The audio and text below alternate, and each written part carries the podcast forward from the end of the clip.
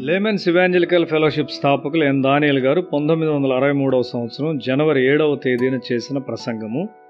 వాక్య పఠన భాగము యాకోబు పత్రిక ఐదవ అధ్యాయం. మనుష్యుడు శక్తి చేత ఆకర్షించబడుచున్నాడు. అది ప్రజ్ఞాపరమైన లేక రాజకీయ సంబంధమైన లేక సంపద వలనైన కలిగిన శక్తి కావచ్చు. సాతాను శక్తిని సాధించుటకు ప్రయత్నించాడు. అతడు దేవుని కంటే అధికునిగా ఉండాలని కోరాడు. అయితే అతడు దేవుని శక్తిని ఎంతమాత్రం పొందలేదు.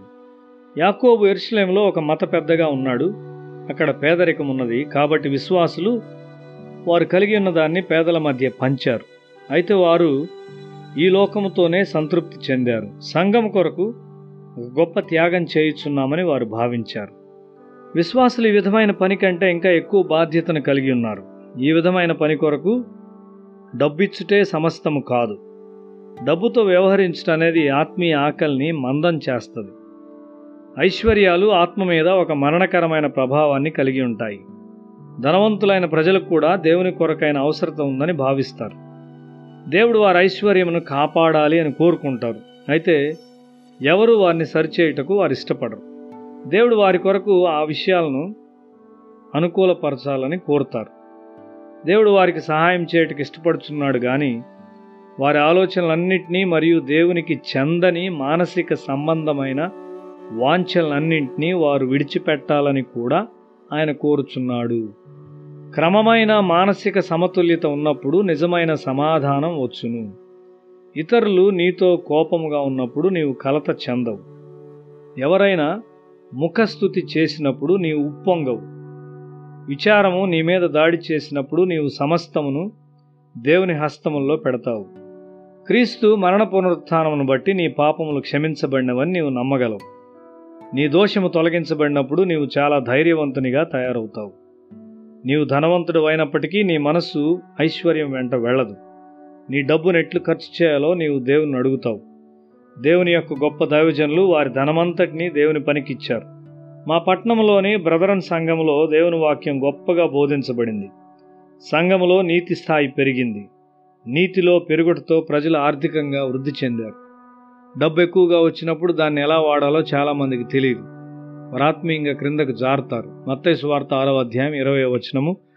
పరలోకమందు మీ కొరకు ధనమును కూర్చుకొనుడి అచ్చట చిమ్మటైనను తుప్పైనను దాన్ని తినివేయదు.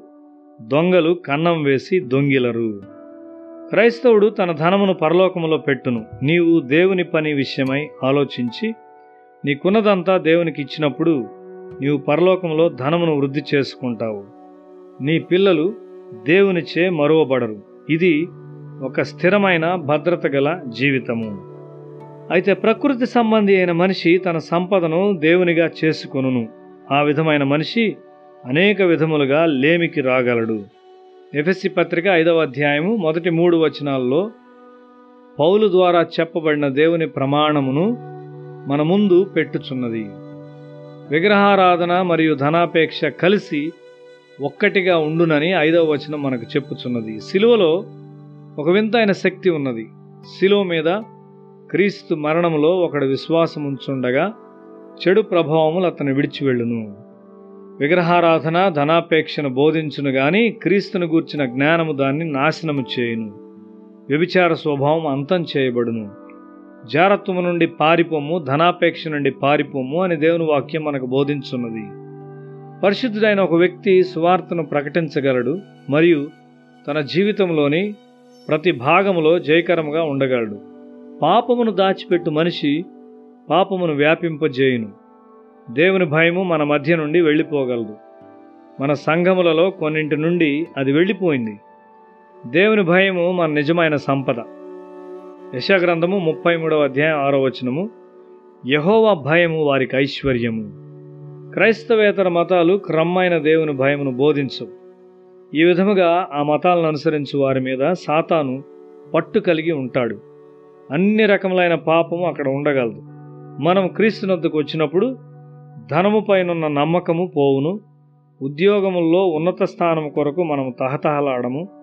కుటుంబంలో ఒక నీతిగల జీవితమును వెదకుటే మన నిజమైన ఉన్నత స్థాయి. ప్రశాంతమైన నిద్ర మరియు దేవునిలో విశ్రాంతి గల హృదయం కొరకు మనం దేవుని పట్ల కృతజ్ఞత గల వారమై ఉంటాము. ధనాపేక్ష మనస్సును గందరగోళపరచును. అది ఒక భయంకరమైన పాపం దేవుని వాక్యము మనలను ధనాపేక్ష నుండి కాపాడును.